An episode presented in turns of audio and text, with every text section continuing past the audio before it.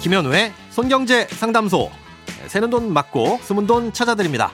오늘은 퇴직금과 연금 관련 사연 만나볼까요?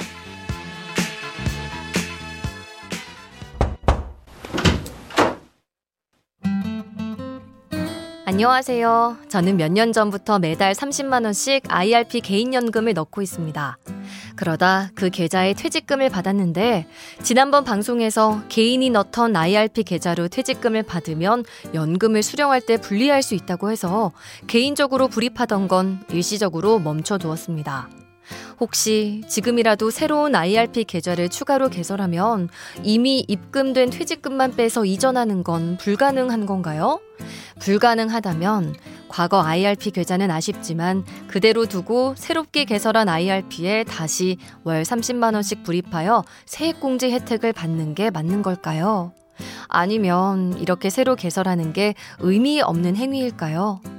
그리고 세액공제 한도가 올해부터 900만 원으로 확대된다고 하는데 만약 여러 개의 금융회사에 IRP를 개설한다면 합산 금액이 900만 원을 초과하지만 않으면 되는 게 맞는 건지도 궁금합니다.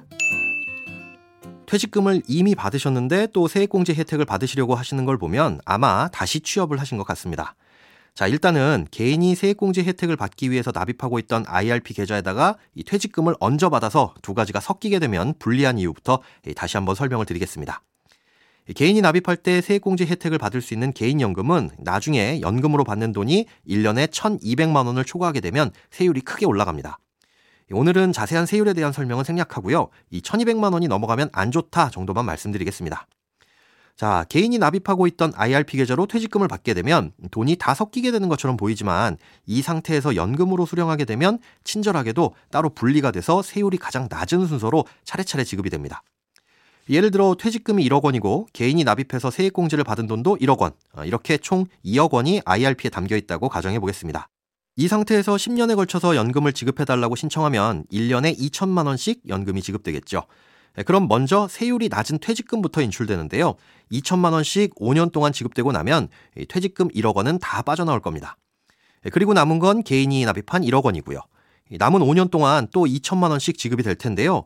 아까 개인이 납입한 돈은 1년에 1,200만 원을 넘으면 세율이 크게 오를 수 있다고 말씀드렸잖아요. 이 때문에 불리하다는 겁니다. 세금을 많이 내는 걸 피하려면 1,200만 원을 안 넘겨야 하고 그럼 또 연금 수령 기간을 뒤로 길게 늘려야겠죠. 이런 부분에서 불리할 수 있기 때문에 가급적 개인이 납입한 IRP에는 퇴직금을 섞어서 받지 않는 게 좋다고 말씀드렸던 겁니다. 만약 개인연금으로 수령할 돈이 연간 1,200만 원을 넘기지 않을 것 같다면 걱정 안 하셔도 되는 거고요. 어쨌든 이렇게 한번 섞여버리게 된 건 다시 분리해낼 수는 없는데요. 그럼 이렇게 기존에 갖고 있던 IRP는 아쉽더라도 그대로 두고 새롭게 IRP를 개설한 뒤에 여기에 납입을 해서 세액공제를 받는 건 어떠냐. 자, 이렇게 하는 게 최선이기는 한데요. 이때도 신경을 쓰셔야 할 점이 있습니다. 개인이 세액공제 혜택을 받고 이 돈을 불이익 없이 연금으로 받기 위해선 두 가지 조건을 충족하셔야 됩니다.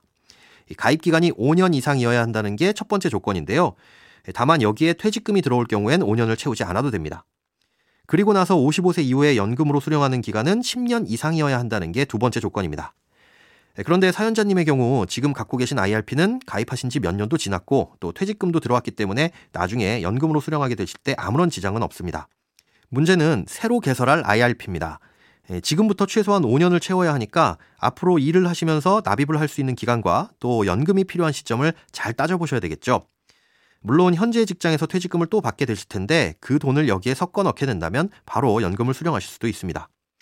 이런 점들을 염두에 두시고 기존 IRP에 그대로 개인이 납입을 하실지 아니면 새롭게 IRP를 개설해서 따로 개인이 납입을 하실지는 결정하시면 되겠습니다. 그리고 추가로 이 55세 이후가 되면 IRP에 있는 돈을 연금저축 계좌로 옮길 수도 있는데요. 연금저축은 부분 인출도 가능하니까 일부 자금이 필요하신 경우 이렇게 활용하시면 되겠습니다. 돈에 관련된 어떤 고민이든 상관없습니다. imbc.com 손에 잡히는 경제 홈페이지에 들어오셔서 고민상담 게시판에 사연 남겨주세요. 새는 돈 막고 숨은 돈 찾는 손경제 상담소. 내일 다시 만나요.